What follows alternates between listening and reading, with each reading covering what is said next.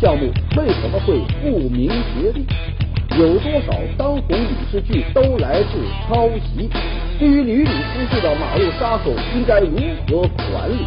更多精彩，就在本期《杂志天下》。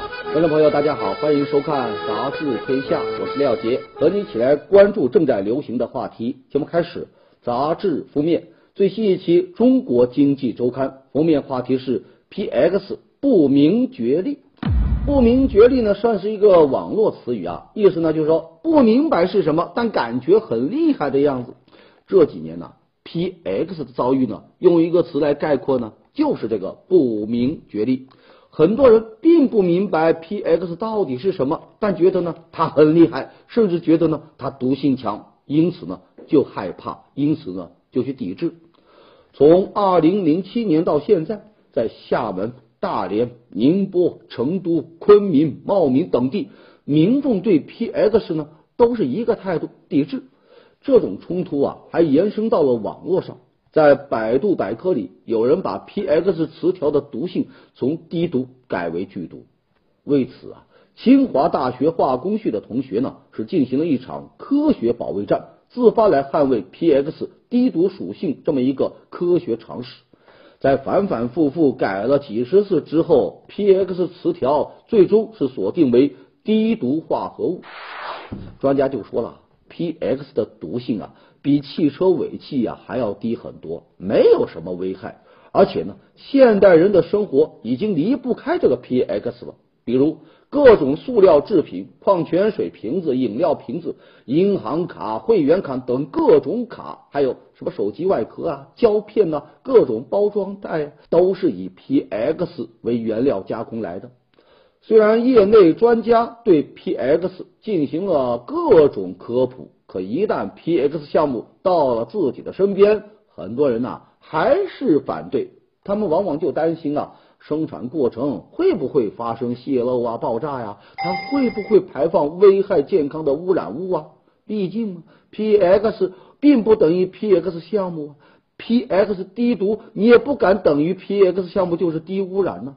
国外 PX 项目它可以和这个居民区啊只隔一条街，它也不等于咱国内的 PX 项目也能这么干。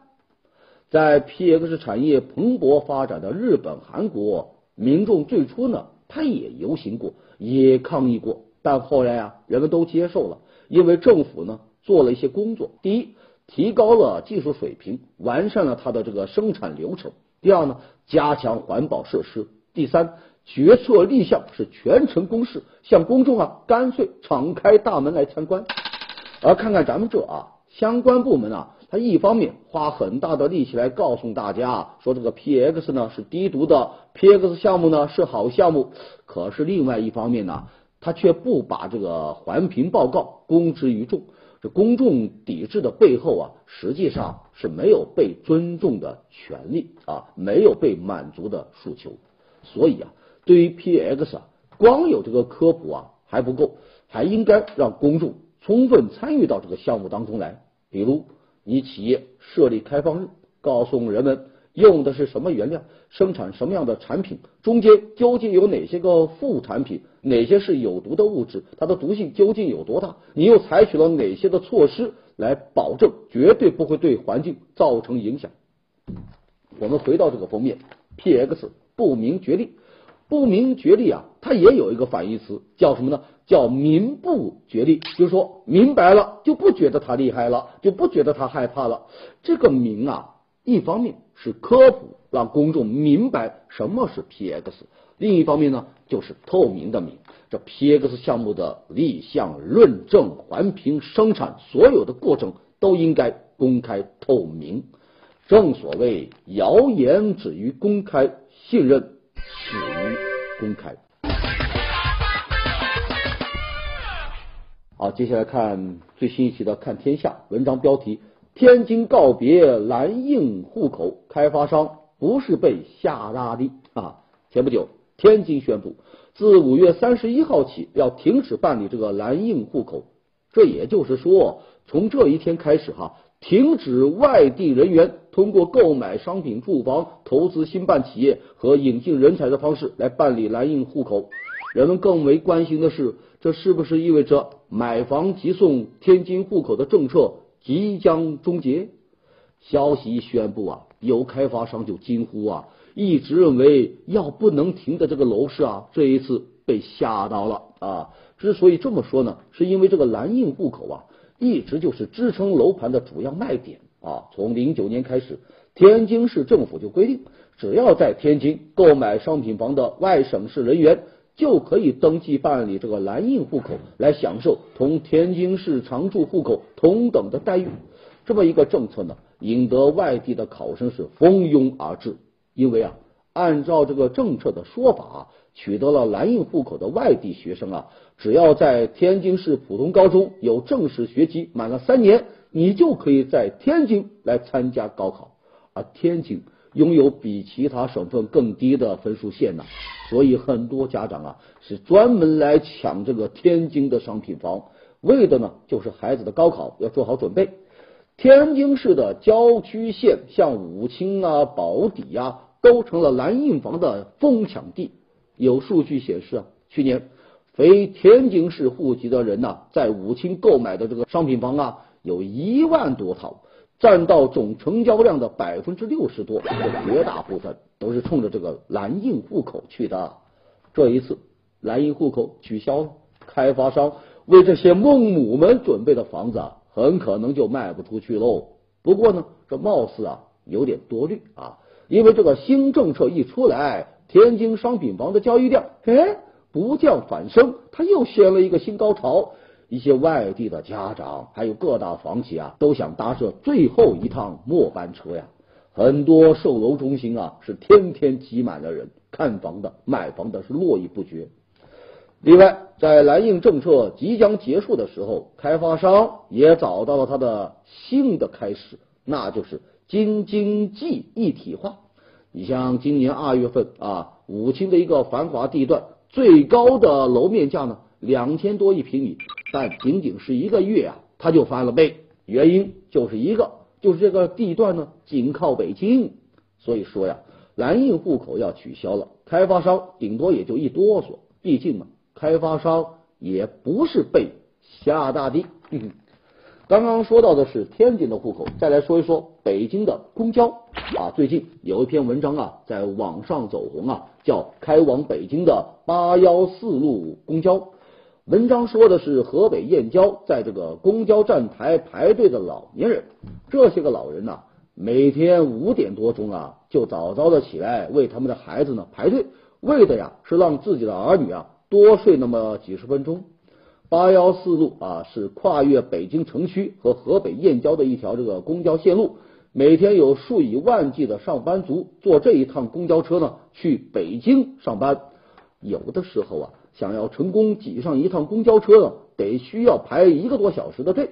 等车的队伍最长的时候呢，好几百米呀。所以，为了不让孩子迟到啊，也为了让年轻人多睡一会儿。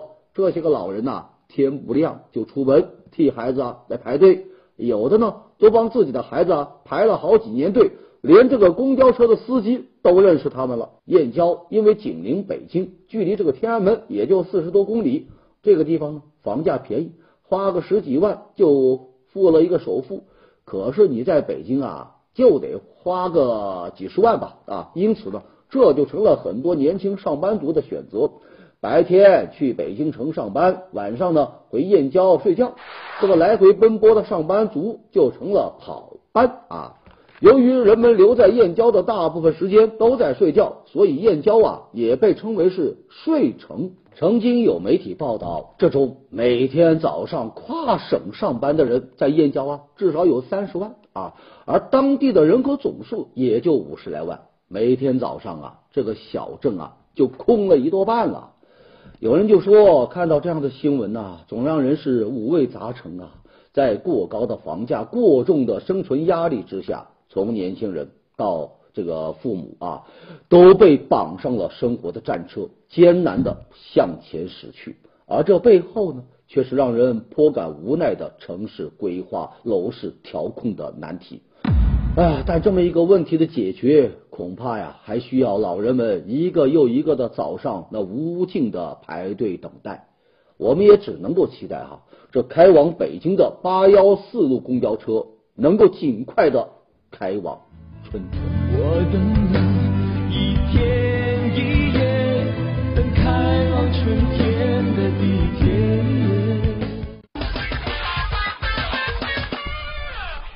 好，接下来看《新民周刊》文章标题：超出来的红剧。在影视江湖有这么一句传言，叫做“防火、防盗、防于正”。啊，对这句话体会最深的，那恐怕就是七十六岁高龄的琼瑶奶奶啊。她就说了：“于正啊，屡次抄袭我的作品，从《六个梦》到《梅花三弄》，再到《还珠格格》，无一幸免。”这些年啊，于超超是传遍了圈内啊，抄美剧、抄 TVB 剧、抄网络小说。此前呢，也有不少的编剧写手啊，对这个于正抄袭呢表达过愤怒，但最终呢都不了了之啊。这一回啊，是琼瑶亲自出马，这于正是不得不接招啊。琼瑶就说呀，是深受打击，走投无路。于正呢就回应说，吃惊困惑，巧合误伤。抄袭啊，在他这呢就被说成是继承与发展，在继承与发展中。于正果然就迅速的窜红，在去年的这个编剧作家富豪榜上，他以两千四百万的年收入高居第三。当然了，影视圈抄袭的也不单单是于正一个人。套用一句话，那就叫天下影视一大抄。比如国产喜剧《爱情公寓》，那就是一句抄四句，抄哪四句啊？老友记、老爸老妈、浪漫史、生活大爆炸，还有 IT 狂人，统统被他抄了个遍。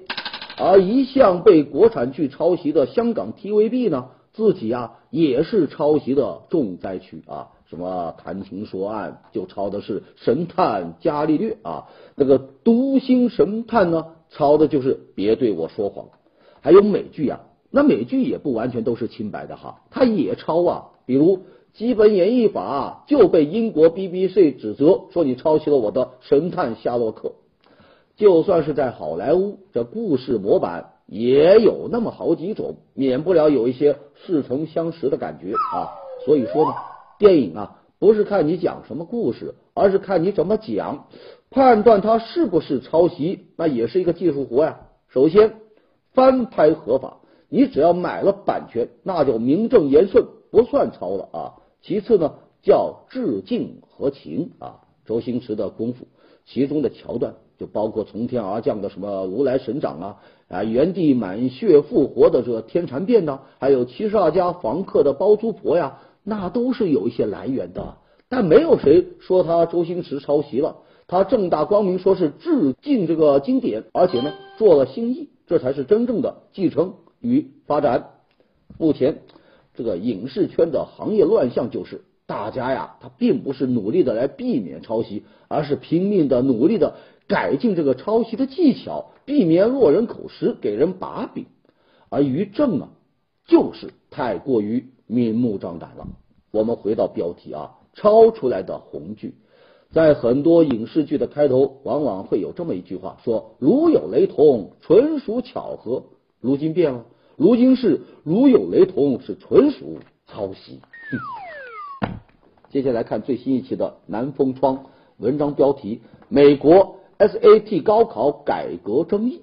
一说到教育改革啊，那高考就是一个绕不过去的坎。在咱们这里是这样，在美国呀也是这样。前不久，美国高校理事会就宣布，将对美国高考 SAT 来进行改革。改革的目标呢，还是减负啊，要降低这个英语科目的考试难度，把作文呢从必考改成选考，这个词汇量呢是大幅度的删减啊。这么做的目的啊，就是要照顾一些寒门子弟呀。在美国，学生的高考分数啊，它跟这个自己的天分努力有关，也跟学生的家庭情况、社会经济地位呢有关系啊。在后工业化社会。一个历史的大趋势就是社会地位的延续啊，它不在于要继承这个金钱，而在于呢知识教育的传承。精英教育成为父母留给子女最最重要的财产。在美国的历年高考当中，穷人子弟的平均分数啊，要远远低于中上阶层的子女。二零零五年 SAT 增加了作文以后，这个考试的难度啊大大增加，这种差距啊就更明显了。美国有一些人士啊，甚至呼吁啊要废除高考，用综合评估来取代这个高考，让寒门子弟能够跟豪门子弟一样，有着平等的机会。当然了，这个建议并不被大多数美国人接受啊。哪怕你再透明，他依然是有金钱的渠道，有权利的寻租渠道啊！你要是取消了分数面前人人平等的高考，寒门子弟你想要进哈佛，想要进耶鲁啊，那更是难上加难。之前咱北京也公布了高考改革方案，英语呢从一百五十分减为一百分。你把这个和这个美国的高考改革一对比呢，哎，至少能看出这么一个共同点。都在拿英语开刀，一个是降低分数，一个呢是降低难度。英语究竟怎么了？好，接下来进入到板块杂志标题，《中国新闻周刊》文章标题是“央企大鳄不能承受之重”。前不久，大庆油田的职工啊，还 抗议公司改变职工子女分配制度。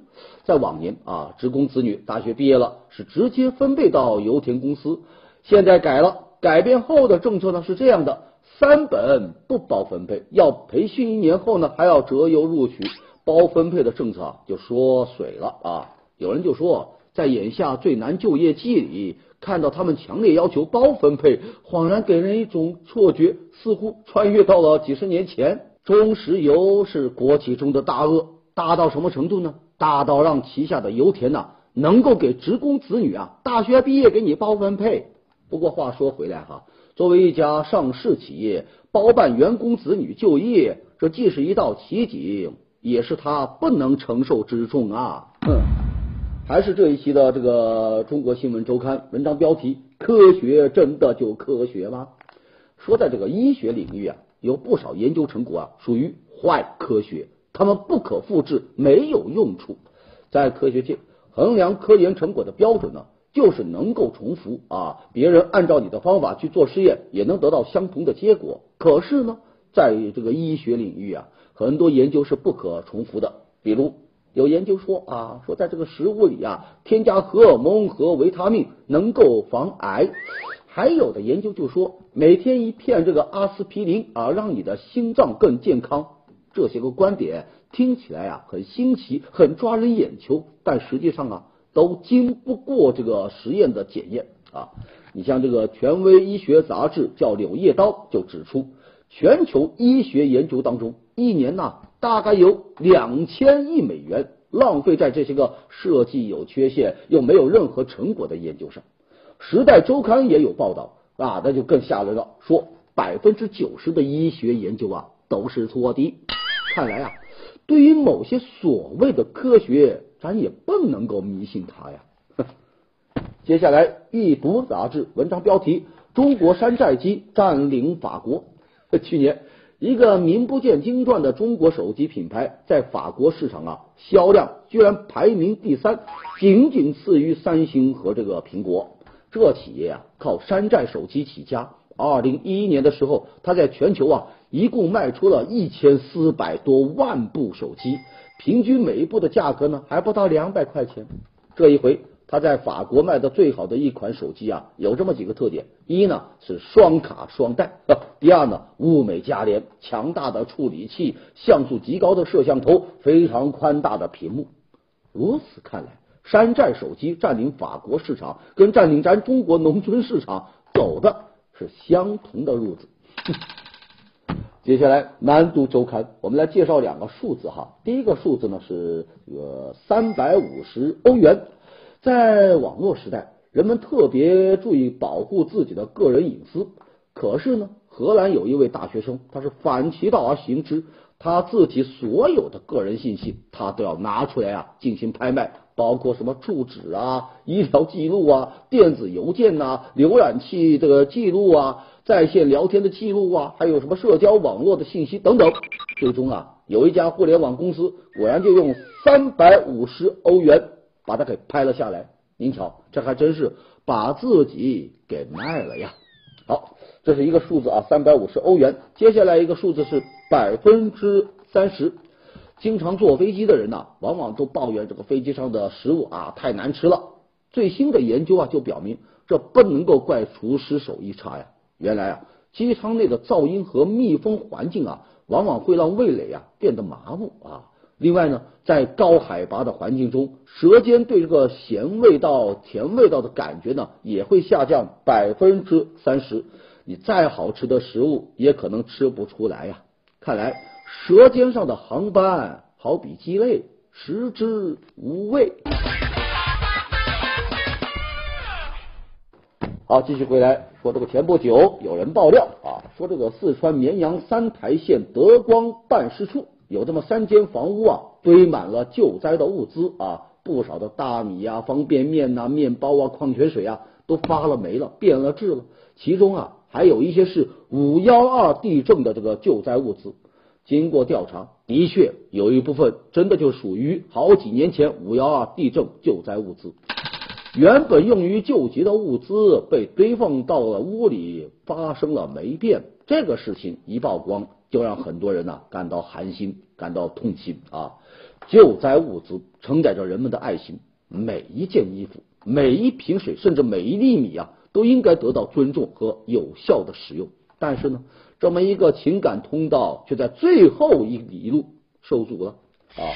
目前相关涉事人员已经被停职，但是呢，这霉变物资的事件却给咱慈善事业啊再次的添堵，添上了新伤。同时呢，对救灾物资使用和监管的漏洞，它也暴露出来了。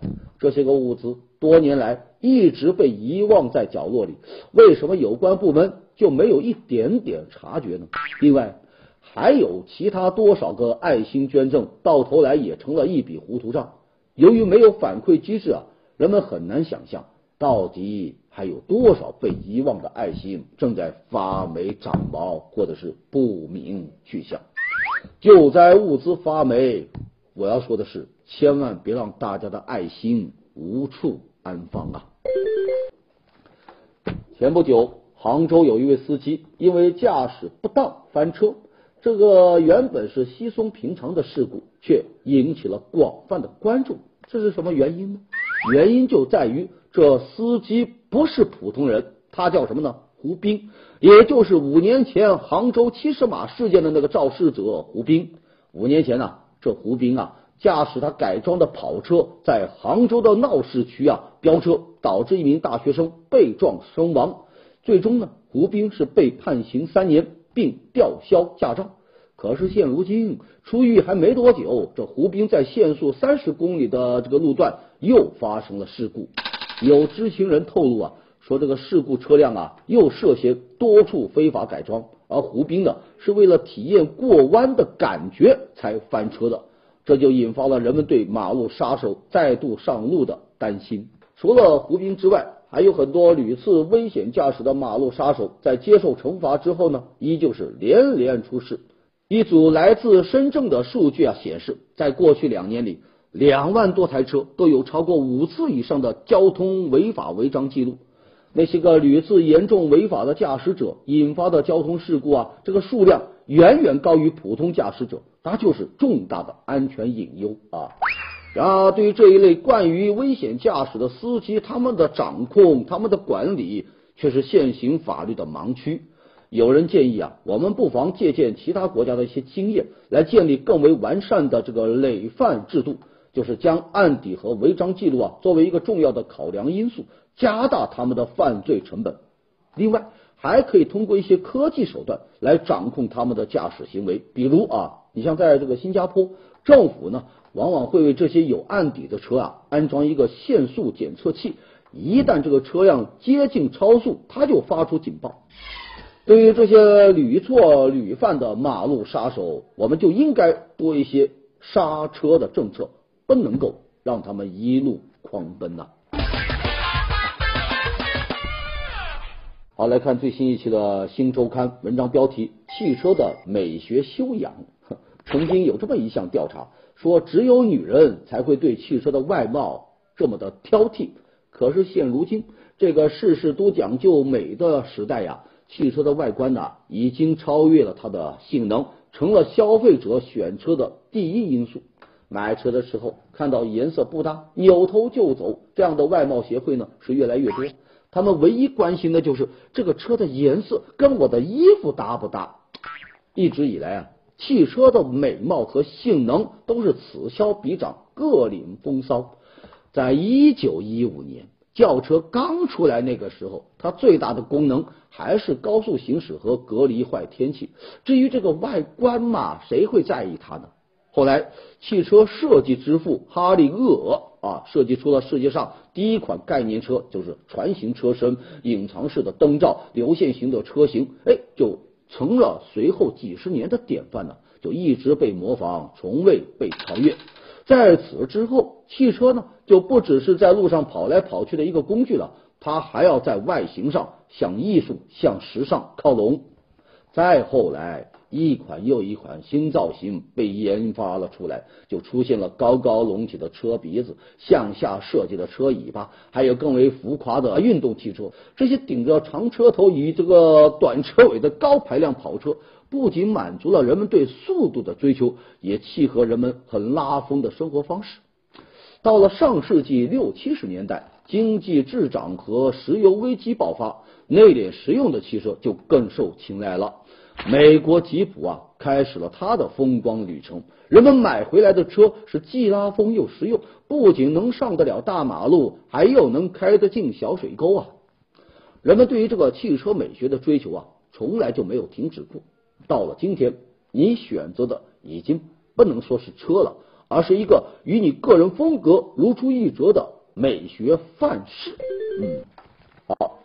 来看最新一期的《新周刊》，我们来介绍几个瑞词。第一个瑞词“机顽强”，说在江西某地，有一位黄先生啊，开车出门办事，车速呢大概七十码，突然呢，半路就杀出一只老母鸡，这是黄先生啊，是刹车不及啊，是相撞了。哎呦，司机赶忙下车查看，傻了眼。保险杠被撞出了一个大窟窿，那鸡呢卡在窟窿里是毫发无损呐，只是受到一些惊吓，一动不敢动。有人就开玩笑啊，这鸡真是母鸡中的战斗机啊！那车呢倒是不堪一击。嗯，下一个类词艺术午餐，都说生活本身就是一门艺术啊，那吃饭呢就绝对称得上是艺术中的主艺术了。英国有一位母亲担心自己的儿子呢在学校吃不好，哎呦，就开始啊让他带一些午餐去。为了激发他的吃饭兴趣，这妈妈呀把三明治呢变成了蜘蛛侠，煮个鸡蛋呢都能变成山羊，西瓜呢能变成小鸡。另外啊，人家还做出了大象埃尔默，什么蒸汽火车头托马斯。在这个妈妈这里啊，所有的食物呢都成了艺术品，艺术午餐满满的都是爱。满满的都是爱，像香槟满出来，我的爱像气泡飘起来。好，接下来进入板块杂志图片，美图软件狗狗脸呢同样适用。椰子的表情是各种不屑呀。为了孩子，父母呢都成了发明家。兔子胸前的星星，那还真是真心可见呐。好的，感谢收看《杂志天下》。想要获取更多的新闻资讯，可以关注江西网络广播电视台的官方微博和微信公众平台。